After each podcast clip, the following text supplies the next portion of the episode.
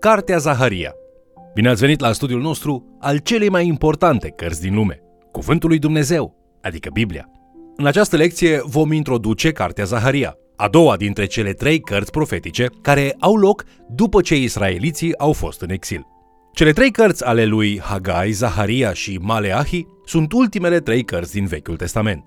Hagai și Zaharia sunt de obicei studiate împreună, pentru că cei doi profeți au trăit și au propovăduit în același timp și ambele se concentrează asupra reconstruirii templului lui Dumnezeu.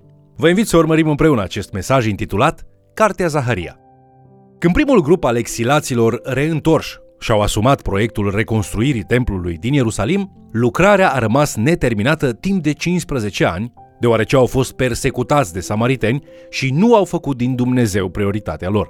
Speranțele lor erau mari când s-au reîntors din exil, dar acum moralul lor era cel mai jos posibil. De când se apucaseră de reconstruit, totul părea că merge pe dos. Și chiar și templul în sine era o dezamăgire, pentru că nu arăta nici pe departe ca și templul măreț al lui Solomon din trecut.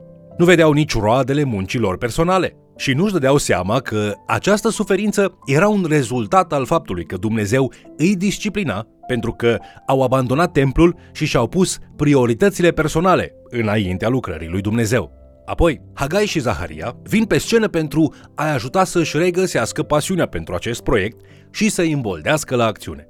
Acești doi profeți lucrează frumos împreună pentru a convinge poporul că Dumnezeu este cu ei și că Dumnezeu se va îngriji de tot ce au nevoie dacă ei se încred în el și îl pun pe el pe primul loc.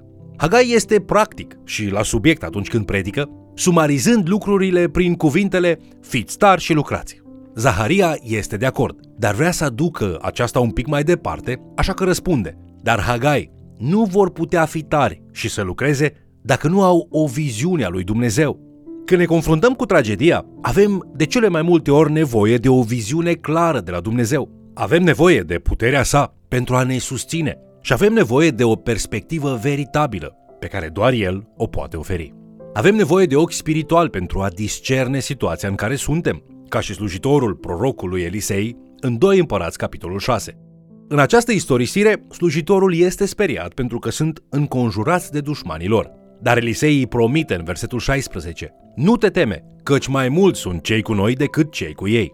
Istorisirea continuă în versetul 7. Elisei s-a rugat și a zis, Doamne, deschide-i ochii să vadă. Și Domnul a deschis ochii slujitorului, care a văzut muntele plin de cai și de care de foc împrejurul lui Elisei. Slujitorul lui Elisei vede cu adevărat doar după ce primește o viziune de la Dumnezeu. La fel, poporul lui Iuda au nevoie să fie iluminați cu viziunea lui Dumnezeu, iar Zaharia urmează să le o arate.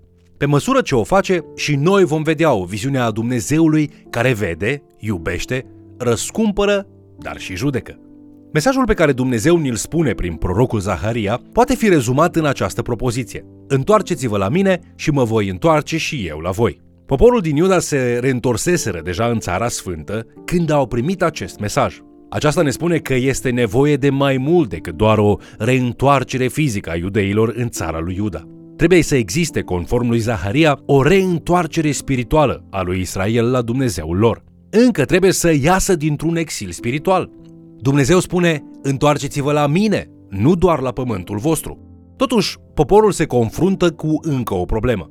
Iuda era slab atât politic cât și militar. Țineți minte că tocmai petrecuseră 70 de ani fiind dominați în robie. Se simțeau fără putere și nesiguri și nu știau cum să se protejeze în mod eficient. Se simțeau vulnerabili și erau îngroziți. Zaharia răspunde acestei îngrijorări cu expresia Dumnezeul oștirilor, care se găsește de 53 de ori în cele 14 capitole ale cărții Zaharia. Aceasta este o aducere aminte că Jehova este un Dumnezeu care are putere infinită și armate spirituale sub porunca sa. El este Dumnezeul cel atotputernic și El poate porunci la tot felul de forțe să ne păzească și să împlinească scopurile sale în noi și prin noi. De opt ori în primele șase capitole ale profeției sale, Zaharia dă poporului lui Dumnezeu o viziune apocaliptică. Cuvântul apocalipsă este un cuvânt grecesc care înseamnă revelație sau descoperire, sau a face cunoscut ceva ce este ascuns. Imaginați-vă actul revelației ca fiind similar cu cineva care trage la o parte o perdea ca să poți vedea ceva ce este ascuns în spatele ei. Vorbind din punct de vedere metaforic, nu putem da perdeaua la o parte noi înșine. Deci dacă Dumnezeu nu dă la o parte perdeaua, nu vom ști niciodată ce se întâmplă în spatele scenei. Viziunile lui Zaharia nu sunt ușor de interpretat. Ele sunt complexe, ca și viziunile din cartea Daniel și din cartea Apocalipsa. Dar este totuși de folos să privim puțin la ele. În Zaharia, capitolul 1 și 2, găsim trei viziuni conectate. Viziunea călărețului, viziunea celor patru coarne și a celor patru fierari și viziunea topografului sau măsurătorului lui Dumnezeu. În primul rând, Zaharia, care ni se spune că stătea cu un înger al Domnului, vede un călăreț și câțiva cai. Când Zaharia întreabă ce înseamnă ceea ce el vede, omul spune că tocmai au explorat întreg pământul și l-au găsit în pace. Auzind această știre, îngerul Domnului strigă, Doamne al oștirilor, până când nu vei avea milă de Ierusalim și de cetățile lui Iuda pe care te-ai mâniat în acești 70 de ani?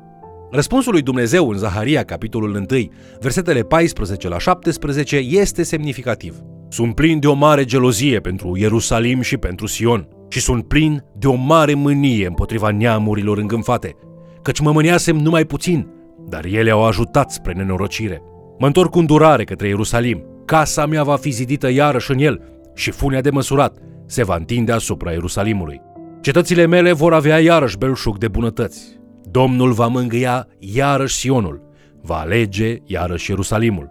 Aceasta duce în mod natural la viziunea celor patru coarne și a celor patru fierari. Zaharia îl întreabă pe înger care sunt rolurile fiecăruia. Îngerul îi răspunde mai întâi că cele patru coarne sunt națiuni puternice care au împrăștiat poporul Israel. Apoi, în Zaharia, capitolul 1, versetul 21, îngerul Domnului explică cine sunt fierarii și sumarizează viziunea spunând aceștia vin să sperie coarnele care au risipit pe Iuda, de n-a mai putut ridica nimeni capul. Ferarii aceștia au venit să sperie și să taie coarnele neamurilor care au ridicat cornul împotriva țării lui Iuda ca să-i risipească locuitorii. Apoi Zaharia vede un măsurător sau un topograf care a fost trimis de Dumnezeu să măsoare Ierusalimul. Alt înger vine la Zaharia în timp ce primul pleacă și îi spune că Ierusalimul va fi o cetate fără ziduri. Ce înseamnă aceasta? Zidurile nu vor fi necesare, deoarece Dumnezeu promite că își va proteja poporul și că va locui în mijlocul lor. În timp ce poporul din Iuda se simțeau, bineînțeles, foarte vulnerabili, abandonați și fără scop, Zaharia trage la o parte perdeaua pentru a le arăta că Dumnezeu va fi credincios, pentru a se îngriji de ceea ce au ei nevoie și că niciodată nu va neglija dreptatea, pedepsindu-i pe cei ce le-au făcut rău pot să găsească odihnă și putere, știind că sunt în siguranță în Domnul. Viziunile continuă în capitolul 3, unde găsim viziunea lui satana. În capitolul 3, cu versetul 1, Zaharia scrie El, adică îngerul, mi-a arătat pe marele preot Iosua, stând în picioare înaintea îngerului Domnului și pe satana stând la dreapta lui ca să-l părească. Îngerul Domnului îl folosește pe Iosua ca un simbol pentru a-l învăța pe Zaharia. Versetele 3 și 4 ne spun că hainele lui Iosua erau murdare, care reprezintă petele ce pot fi găsite pe oricine care păcătuiește. Aceasta include națiunea Israel. Îngerul Domnului îl mustră pe Satan în numele Domnului care a ales Ierusalimul și îi numește pe Iosua și pe Israel un tăciune scos din foc. Îngerul Domnului, de asemenea, anunță vești bune, spunând în capitolul 3 cu versetul 4 Dezbrăcați-l de hainele murdare de pe el, Iată că îndepărtezi de la tine nelegiuirea și te îmbrac cu haine de sărbătoare. Apoi continuă în capitolul 3 cu versetul 7. Dacă vei umbla pe căile mele și dacă vei păzi poruncile mele, vei judeca și casa mea și vei priveghea asupra cărților mele. Și în capitolul 3, versetele 8 la 9 citim. Iată, voi aduce pe robul meu o drasla și într-o singură zi voi înlătura nelegiuirea țării acesteia. Deși rămășița lui Israel se confruntă cu slăbiciune politică și militară, problema reală cu care se confruntau era distanța dintre om și creator din cauza păcatului.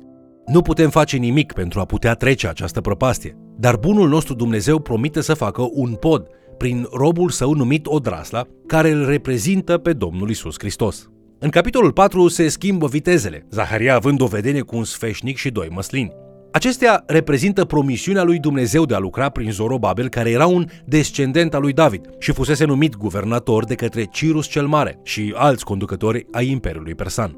Îngerul explică faptul că prin lucrarea Duhului Sfânt, templul va fi reconstruit de Zorobabel.